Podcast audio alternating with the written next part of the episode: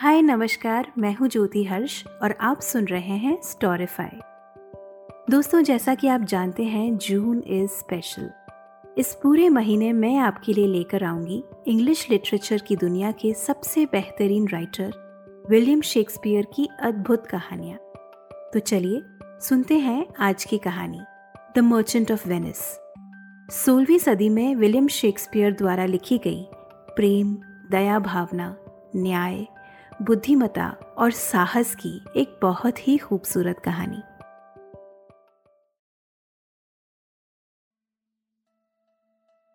बहुत समय पहले, इटली के वेनिस शहर में शाइलॉक और एंटोनियो नाम के दो व्यक्ति रहते थे। दोनों बहुत धनी थे। जहाँ शाइलॉक एक यहूदी था, वहीं एंटोनियो एक ईसाई। शाइलॉक एक साहूकार था। लोगों को ब्याज पर पैसे उधार दिया करता था। वो बहुत ही लालची था। वो कम से कम समय के लिए पैसे उधार देकर लोगों से ज़्यादा से ज़्यादा और बहुत ऊँचे दरों पर ब्याज वसूल किया करता था। और उधार वसूल करते वक्त भी बहुत ही क्रूरता से पेश आता था।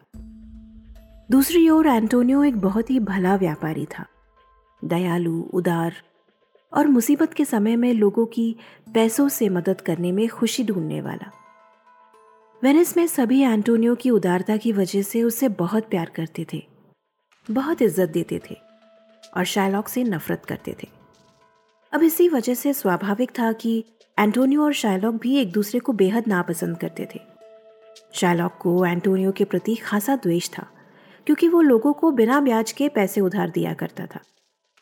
इससे शायलॉक के पेशे में नुकसान पहुँचता था। एंटोनियो तो खुलेआम शायलॉक को बुरा भला कहता था जब जब दोनों का बाज़ार में आमना सामना होता, तब तब एंटोनियो शायलॉक को खरी खोटी सुनाता। शायलॉक चुपचाप अपमान के घूंट पी लेता था। लेकिन उसने मन ही मन में ठान लिया था कि वो एंटोनियो से अपने अपमान का बदला ज़रूर लेगा। बस एक मौका मिलने की देर थी। एंटोनियो का एक बहुत ही करीबी दोस्त था, बसानियो, जो शहर के बहुत ही प्रतिष्ठित घराने से था। कुछ मायनों में एंटोनियो से बिल्कुल उलट, बसानियो एक बहुत ही खुशमिजाज व्यक्ति था। कुछ पल की मौज के लिए पैसे उड़ाने में उसे ज़रा भी हिचकिचाहट नहीं होती थी, और तो और वो उधार भी ले लिया करता था। जब भी उसे पैसों की ज़रूरत होती, वो अपने जिगरी दोस्त एंटोनियो के पास आ जाता। उन दोनों के व्यक्तित्व में ज़मीन आसमान का अंतर होने के बावजूद, दोनों दोस्त एक दूसरे के बहुत ही करीब थे और एक दूसरे से बहुत प्यार करते थे। एक बार वो एंटोनियो से मिलने आया। दोनों दोस्त बहुत लंबे अंतराल के बाद मिल रहे थे। एंटोनियो ने उसका गले लगाकर स्वागत किया। फिर जब उसने उसके आने का कारण पूछा तो बेसानियो ने उसे अपने मन की बात बताई। मित्र, बेलमोंट में एक बहुत ही धनी व्यापारी रहता है, जिसकी एक बेटी है। वो बहुत ही खूबसूरत, गुणवान और मनमोहक है। और इसके बावजूद वो बहुत ही विनम्र और सभ्य है। मैं उस लड़की से शादी करना चाहता हूँ। लेकिन एक समस्या है। वो लड़की बहुत ही अमीर घर की है। उसकी सुंदरता और संपत्ति के चर्चे हर ओर हैं। बहुत सारे सुंदर राजकुमार दूर दराज के देशों से उसका हाथ मांगने के लिए आ रहे हैं। और उनकी तुलना में मैं अपने पुराने फटेहाल कपड़ों में उसका हाथ मांगने कैसे जा सकता हूँ? ऐसी परिस्थिति में उससे शादी करने के बारे में सोचना भी मेरे लिए आसमान से तारे तोड़ने की इच्छा रखने के समान है। इसलिए मैं तुम्हारे पास आया हूँ। अगर तुम मुझे कुछ धन उधार दे सको तो मैं सम्मान के साथ उस लड़की का हाथ मांग सकूँगा। एंटोनियो ने अपने दोस्त का हाथ अपने हाथ में लेते हुए कहा परेशान मत हो मेरे दोस्त। कितनी धनराशि की ज़रूरत है बताओ? आ, कम से कम आ, तीन हज़ार तो कह बसानियों ने कुछ अटकते हुए कहा, तीन हज़ार दुकैत एंटोनियो सोच में पड़ गया था। ऐसा नहीं था कि उसकी इतनी धनराशि देने की क्षमता नहीं थी, लेकिन उस समय उसका सारा धन उसके व्यापार में, उसके जहाज़ों में लगा हुआ था। लेकिन वो किसी भी तरह अपने दोस्त की मदद करना चाहता था। कुछ देर सोचने के बाद उसे शायलॉक का ख्याल आया। शायलॉक ही ऐसा अकेला इंसान था जो इतने कम समय में इतनी धनराशि उधार के तौर पर दे सकता था। लेकिन क्या शायलॉक उसे उधार देगा? ये तो उसे नहीं पता था। लेकिन फिर भी वो एक कोशिश करना चाहता था। वो उसी समय बसानियों को लेकर शायलॉक के पास गया। शायलॉक की अनुभवी आँखें देखते ही पहचान गई थी कि एंटोनियो उसके पास कोई मदद मांगने आया है। उसे बस इसी मौके का ही तो वर्षों से इंतज़ार था। वो मन ही मन बहुत खुश हो रहा था। और फिर उसने कुटिल स्वर में कहा, एंटोनियो, आज यहाँ का रास्ता कैसे भूल गए? शालक, मुझे इसी वक्त तीन हज़ार दुकैत की ज़रूरत है। तुम जो ब्याज दर कहोगे, मैं वो देने के लिए तैयार हूँ। कहो, क्या तुम मुझे उधार दोगे? शायलॉक को अब गुस्सा आने लगा। वो बोला, एंटोनियो, तुमने कितनी बार मुझे अपमानित किया है। कठोर शब्द कहे हैं। और आज तुम मुझसे उधार मांगने आए हो। एंटोनियो ने अब अकड़ते हुए जवाब दिया शायलॉक मैं यहाँ तुम्हारा उपदेश सुनने नहीं आया हूँ। मुझे अपना दुश्मन समझकर उधार दे दो। जिस भी ब्याज दर पर देना चाहो, वो मुझे मंजूर है। और मैं समय पर तुम्हारा कर्ज ना उतार पाया तो तुम अपनी तरह से अपना उधार मुझसे वसूल कर लेना। शायलॉक को जो मौका चाहिए था, वो उसे मिलता हुआ नज़र आया। अगर एंटोनियो कर्ज वापस नहीं कर पाया तो वो पूरी तरह से शायलॉक के अधीन हो जाएगा और वो उससे अपना बदला ले पाएगा। लेकिन वो नहीं चाहता था कि एंटोनियो को उसकी इस मंशा की भनक भी पड़े। इसलिए उसने फिर अचानक मुस्कुराते हुए एंटोनियो से कहा, अरे गुस्सा क्यों हो रहे हो? मैं तुम्हारा दोस्त बनना चाहता हूँ।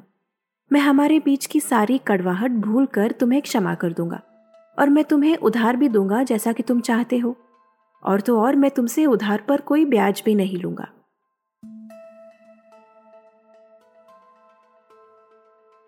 एंटोनियो को शैलॉक के अचानक बदलते हुए तेवर देखकर बहुत हैरानी हुई और उधार पर ब्याज ना लेने वाली बात पर और भी हैरानी हुई।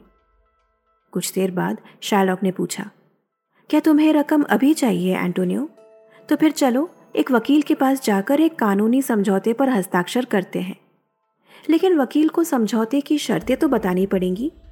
अब जैसा कि मैंने कहा कि मैं तुमसे कोई ब्याज नहीं लूँगा, लेकिन कोई तो शर्त होनी चाहिए, है ना? कोई ऐसी शर्त जो अजीब और मज़ेदार हो? कुछ ऐसा जिसके बारे में पहले किसी ने ना सोचा हो? मान लो कि मैं कह दूँ कि अगर तुम निश्चित तारीख तक कर्ज चुकाने में असमर्थ हुए तो मैं तुम्हारे दिल के पास से एक पाउंड मांस काट कर निकाल लूँगा। ऐसी शर्त बहुत ही मजाकिया और नायाब है ना?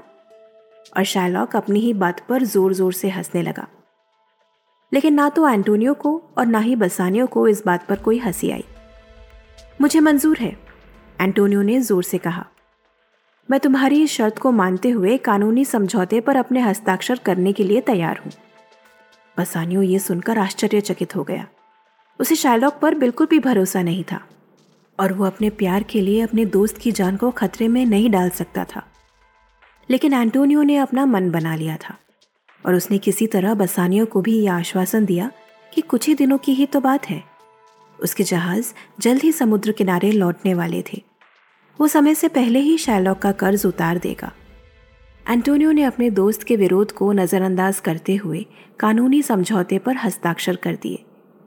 उसने शैलॉक से पैसे लेकर बसानियों को दिए, जिसके लिए यहाँ बसानियो ऋण ले रहा था, जिसके लिए एंटोनियो अपनी जान को खतरे में डाल रहा था। वो थी पोर्शिया उधार मिली रकम के साथ बसानियो बेलमोंट पहुँचा। शादी के लिए पोर्शिया का हाथ मांगने। वो अपने साथ अपने दोस्त ग्राशियानो को भी साथ ले गया। पोर्शा से शादी करने के लिए दूर देशों से राजकुमार आए थे और सभी पोर्शा का दिल जीतना चाहते थे।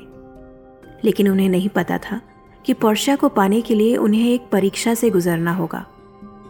सभी ने परीक्षा दी, लेकिन उस परीक्षा में जो सफल हुआ, वो था सिर्फ़ पसानियो। उसे अपनी किस्मत पर यकीन ही नहीं हो रहा था। उसने पोर्शा का हाथ विवाह के लिए जीत लिया था। लेकिन वो पोर्शिया को सब सच बता देना चाहता था। उसने पोर्शिया को बता दिया कि वो वास्तव में अमीर नहीं है। और ये सब उसने इसलिए किया क्योंकि वो पोर्शिया से बहुत प्यार करता है और उसी से शादी करना चाहता है। ये सुनने के बाद पोर्शिया ने एंटोनियो के प्यार को स्वीकार लिया। उसने कहा कि उसे इस बात से कोई फ़र्क नहीं पड़ता कि वो अमीर है या गरीब। क्योंकि वो उसके धन से नहीं, बल्कि उससे प्यार करती थी। जो कुछ भी मेरा है, वो अब से तुम्हारा ही तो है, बसानियो। उसने अपने होने वाले पति से मुस्कुराते हुए कहा, मैं तुम्हें अपना सब कुछ देती हूँ।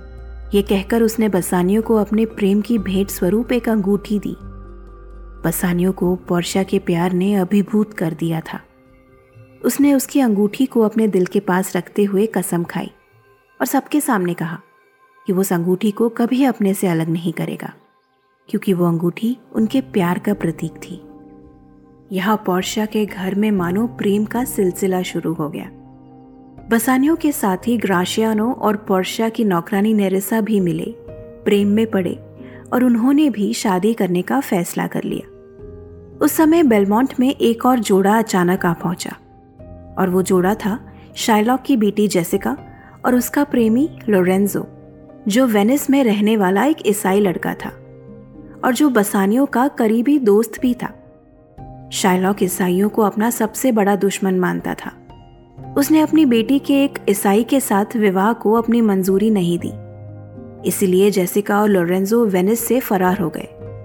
जेसिका अपने पिता शाइलॉक का बहुत सारा धन और जवाहरात भी साथ ले गई। जब शाइलॉक को यह बात पता चली तो क्रोध और दुख से वो पागल हो गया। इसी बीच बसानियों को एक बुरी खबर आई। एंटोनियो के जहाज़ उसके माल सहित समंदर में डूब गए थे। बसानियों ने तब पोर्शा को एंटोनियो और शाइलॉक के बीच हुए समझौते के बारे में बताया। उसने शाइलॉक की रखी गई शर्त के बारे में भी पोर्शा को बताया। उसने कहा कि अगर एंटोनियो ने शाइलॉक की रकम वापस नहीं की तो वो अपनी जान गंवा देगा। एंटोनियो अपने दोस्त से मिलना चाहता था। बसानियो इस खबर से अभी भी बहुत परेशान था, लेकिन पोर्शा ने अब तक हिम्मत जुटा ली थी। उसने बसानियो को आश्वासन देते हुए कहा कि चिंता करने की कोई बात ही नहीं है। उसके पास इतना धन है कि जिससे वो कर्ज के बारह गुना चुका सकती है, और बसानियों के ऐसे प्यारे दोस्त का कोई बाल भी बांका नहीं कर सकता। पोर्शा ने सुझाव दिया कि वो और बसानियों उसी रात शादी कर लें, ताकि उसकी सारी संपत्ति बसानियों के नाम पर हो जाए। फिर उसके पास अपने दोस्त का कर्ज चुकाने के लिए पर्याप्त धन होगा। उसी रात बसानियों ने पोर्शिया से और बसानियों के दोस्त ग्राशियानो ने नेरिसा से शादी कर ली। दूसरे दिन दोनों वेनिस के लिए रवाना हुए। जब वो वेनिस पहुँचे तो उन्हें मालूम हुआ कि एंटोनियो को कारावास में डाल दिया गया था। वो दोनों उसी वक्त शाइलॉक के पैसे लौटाने के लिए उसके पास गए। लेकिन शाइलॉक ने अब पैसे लेने से मना कर दिया। शाइलॉक ने कहा कि पैसे लौटाने की अवधि अब समाप्त हो गई है और अब तो जो कानूनी दस्तावेजों में लिखा है वही होगा। एंटोनियो ने कानूनी कागजों पर अपने दिल से एक पाउंड मांस काटने की सहमति पर हस्ताक्षर किए थे और अब वही होगा। बसानियों ने शाइलॉक के आगे बहुत हाथ जोड़े, मिन्नती की, लेकिन शाइलॉक ने अपना मन बदलने से इनकार कर दिया। वेनिस के ड्यूक के आगे मुकदमे की सुनवाई का दिन तय हुआ। बसानियो यहाँ दुख में डूब गया था। उसी बीच बेलमोंट में पोर्शिया को एंटोनियो की चिंता होने लगी। पोर्शिया एक बहुत ही होशियार और साहसी लड़की थी। उसने तय किया कि वो उस मुकदमे में शाइलॉक के खिलाफ एंटोनियो की रक्षा करने के लिए वेनिस जाएगी। पोर्शिया का बेलेरियो नाम का वेनिस में एक वकील रिश्तेदार था। बेलेरियो ने उसे मुकदमे को लड़ने के लिए सही सलाह दी और वकीलों द्वारा पहने जाने वाली पोशाक भी उपलब्ध करा दी।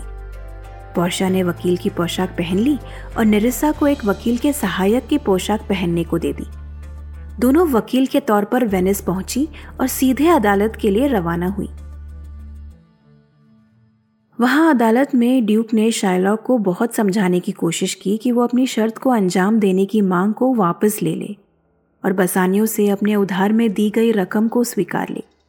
लेकिन शाइलॉक अपने इरादे पर कायम था। वो तो बस एंटोनियो के दिल से एक पाउंड मांस का टुकड़ा निकालकर अपने बदले को पूरा करना चाहता था। अदालत में बैठे सभी निराश हो गए।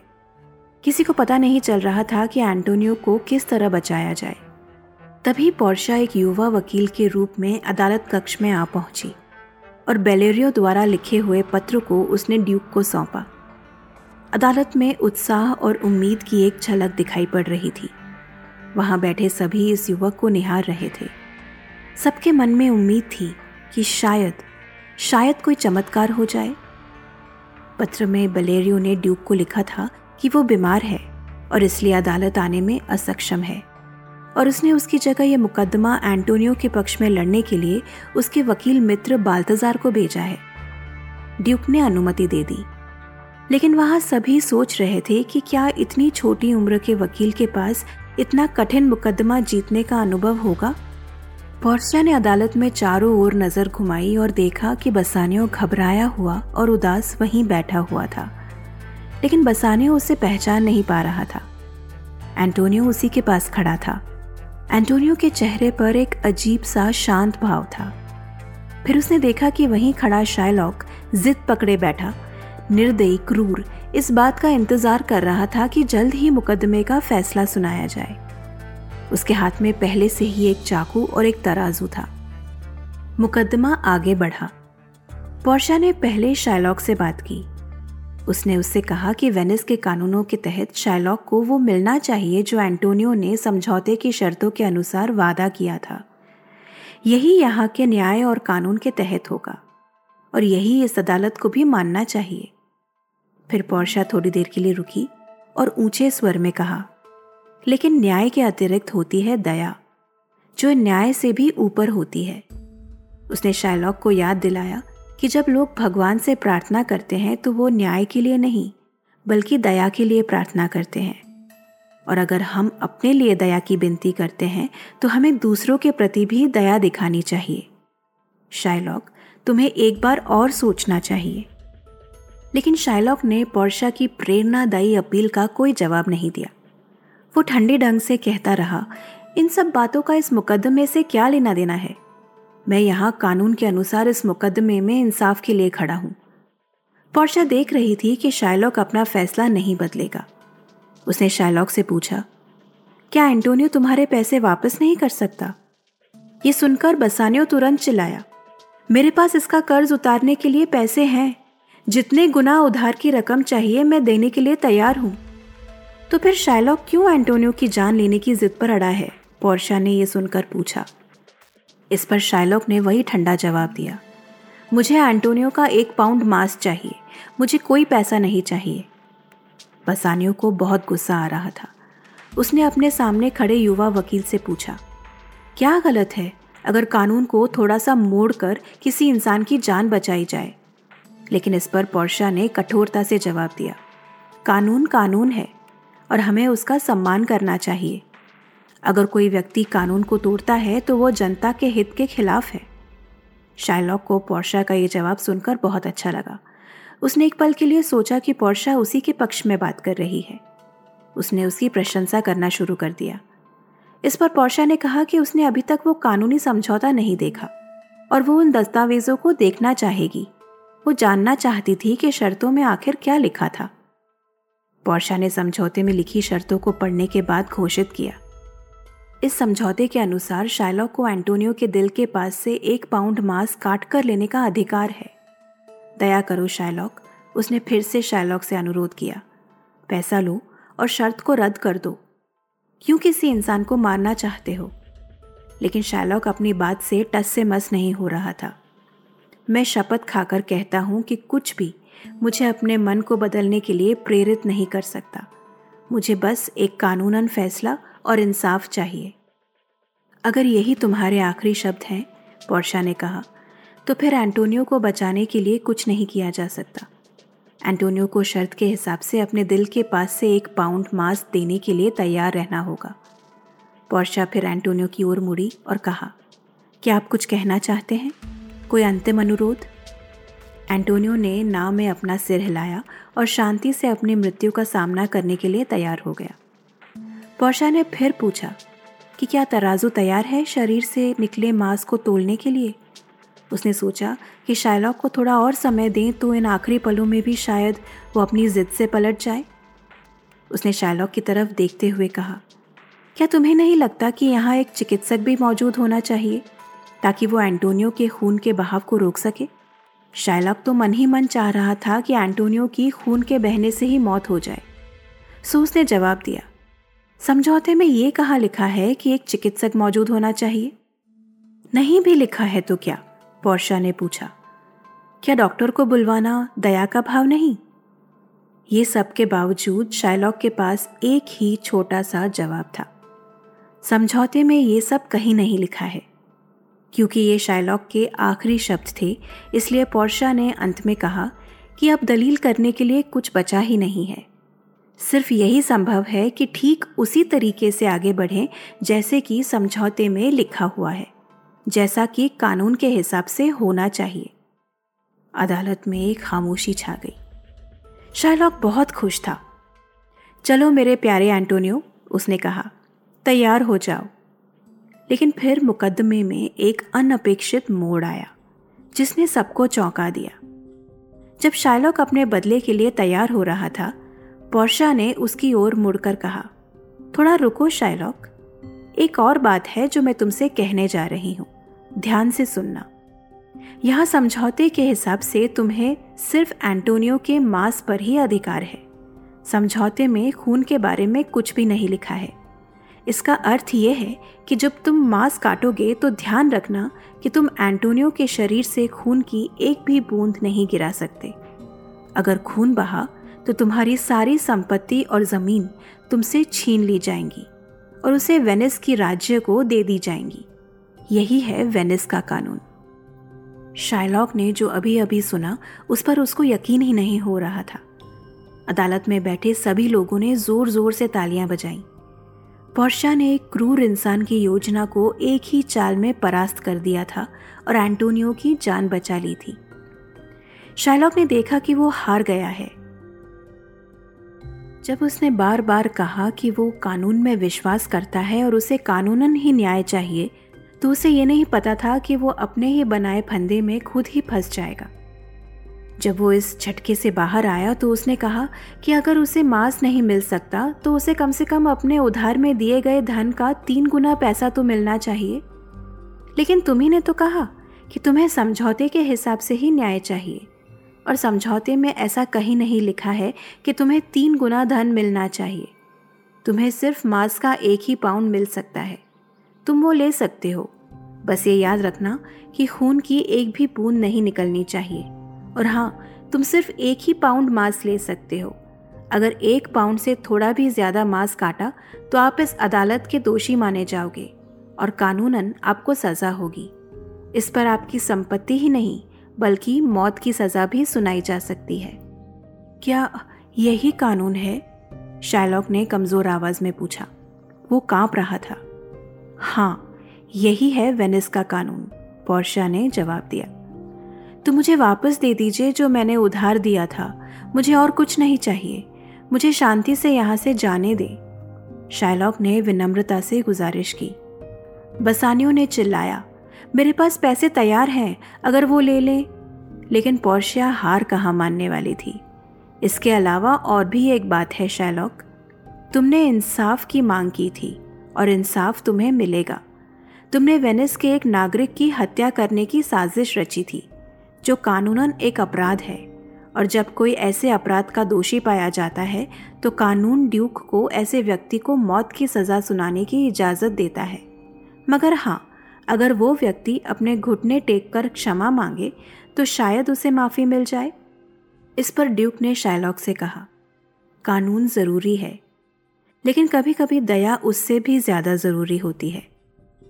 इसलिए तुम्हारे क्षमा मांगने से पहले ही मैं तुम्हें माफ़ करता हूँ। लेकिन मैं तुम्हें अपनी संपत्ति नहीं रखने दूँगा। तुम्हारी संपत्ति का आधा हिस्सा राज्य को जाएगा और बाकी का आधा हिस्सा एंटोनियो को, उस व्यक्ति को जिसे तुम मारना चाहते थे। लेकिन एंटोनियो ने बीच में बोलते हुए कहा कि उसे शायलॉक की संपत्ति नहीं चाहिए और अदालत वो संपत्ति शायलॉक की बेटी जेसिका को दे दे। शायलॉक अब पूरी तरह दुखी और लाचार था। कृपया मुझे घर जाने दें। उसने निर्बल सी आवाज़ में कहा, मैं किसी भी समझौते पर हस्ताक्षर करने के लिए तैयार हूँ, बस मुझे जाने दे। और इस तरह मुकदमा ख़त्म हुआ और एंटोनियो आज़ाद हो गया। लेकिन जिस वकील ने एंटोनियो के पक्ष में इतनी होशियारी से दलील की थी, उसे अपनी फ़ीस तो मिलनी चाहिए थी। बसानियो और एंटोनियो दोनों ने उस युवा वकील का दिल से शुक्रिया किया। बसानियों ने सुझाव दिया कि शायलॉक द्वारा उधार में दिए हुए तीन हज़ार दुकैत की फ़ीस उस युवा वकील को मिलनी चाहिए। पोर्शिया अभी भी छलावा करके एक युवक बनकर अपने भेस में छिपी हुई थी और बसानियों उसे पहचान नहीं पा रहा था। बस फिर पोर्शिया ने सोचा कि बसानियों के साथ थोड़ी शरारत करने में तो कोई हर्ज नहीं होना चाहिए। उसने कहा, मुझे पैसे नहीं चाहिए। लेकिन अगर तुम मुझे कुछ उपहार देना ही चाहते हो तो मुझे तुम्हारे दस्ताने दे दो। मुझे वो बहुत पसंद आए। बसानियों ने तुरंत अपने दस्ताने उतारकर उस वकील को दे दिए। बसानियों ने जब दस्ताने उतारे, पोर्शा ने अपनी दी हुई अंगूठी को देखा। मुझे ये अंगूठी भी दे दो, वकील ने कहा। मैं इसे उस प्यार और सम्मान को याद करके पहनूँगी जो तुम मेरे प्रति रखते हो। बसानियों को समझ में नहीं आ रहा था कि वो क्या करे। उसने वकील से कहा कि वो अंगूठी इकलौती ऐसी चीज़ है जिसे वो नहीं दे सकता। ये उसकी विवाह की अंगूठी थी और उसने अपनी पत्नी से वादा किया था कि वो इस अंगूठी को कभी अपने से अलग नहीं करेगा। वकील को ये बात सुनकर बहुत नाराज़गी हुई। एंटोनियो भी वकील को दुखी नहीं देख पा रहा था। लेकिन वकील ने ज़ोर ज़ोर से कहा, मुझे ये अंगूठी ही चाहिए और कुछ नहीं। आखिरकार एंटोनियो ने बसानियों को समझाया और बसानियों ने अपनी इच्छा के विरुद्ध वो अंगूठी उस वकील को दे दी। पोर्शा उसे कभी माफ़ नहीं करेगी, बसानियों ने मन ही मन सोचा। जब पोर्शा और नेरिसा बेलमोंट पहुँचे, तब रात हो चुकी थी। सफ़ेद चांदनी में सब कुछ बहुत ही सुंदर लग रहा था। संगीतकार अपने वाद्यंत्रों पर मधुर संगीत बजा रहे थे। जल्द ही बसानियो और ग्राशियानो भी एंटोनियो के साथ बेलमोंट पहुँचे। वो बहुत खुश थे। जब वे पहुँचे तो पोर्शा ने उनका बड़े ही सामान्य तरीके से हंसकर स्वागत किया। हालाँकि ग्राशियानो और नेरिसा के बीच टकरार हो गई। ग्राशियानो ने भी अपनी अंगूठी उस वकील के कर्मचारी को दे दी थी, जो और कोई नहीं थी, बल्कि नेरिसा ही थी। जल्द ही पौर्शा का ध्यान गया कि बसानियों की अंगूठी उसकी उंगली से गायब हो गई थी। उसने बसानियों से झगड़ते हुए कहा कि यकीनन उसने वो अंगूठी प्यार में किसी और लड़की को दे दी थी। बसानियों कस्में खाकर कह रहा था कि ऐसा कुछ भी नहीं है, लेकिन पौर्शा कुछ सुनने को ही राज़ी नहीं थी। उसने पौर्शा को बताया कि उसे मजबूरन अपनी अंगूठी उस वकील को देनी पड़ी। वो पौर्शा के साथ बहुत समय तक वाद विवाद करता रहा। अगर तुम वहाँ होती तो तुम खुद जान जाती। ये सब देखकर एंटोनियो बहुत दुखी हो रहा था। उसे लग रहा था कि उसी की वजह से आज इन दो प्यार करने वालों के बीच गलतफहमी हो गई है। उसने पोर्शा से कहा, मैं तुम्हें आश्वासन देता हूँ, पोर्शा, बसानियो कभी भी अपनी पत्नी को दिए गए वादे को तोड़ने की गलती नहीं करेगा। यही पल था, जिसका पोर्शा को बेसब्री से इंतज़ार। उसने उसी वक्त अपनी अंगूठी उतारी और एंटोनियो को दे दी और कहा, अपने दोस्त को दे दो। और उससे कहो कि आगे जाकर वो कभी भी किसी भी कारण से ये अंगूठी किसी को ना दे।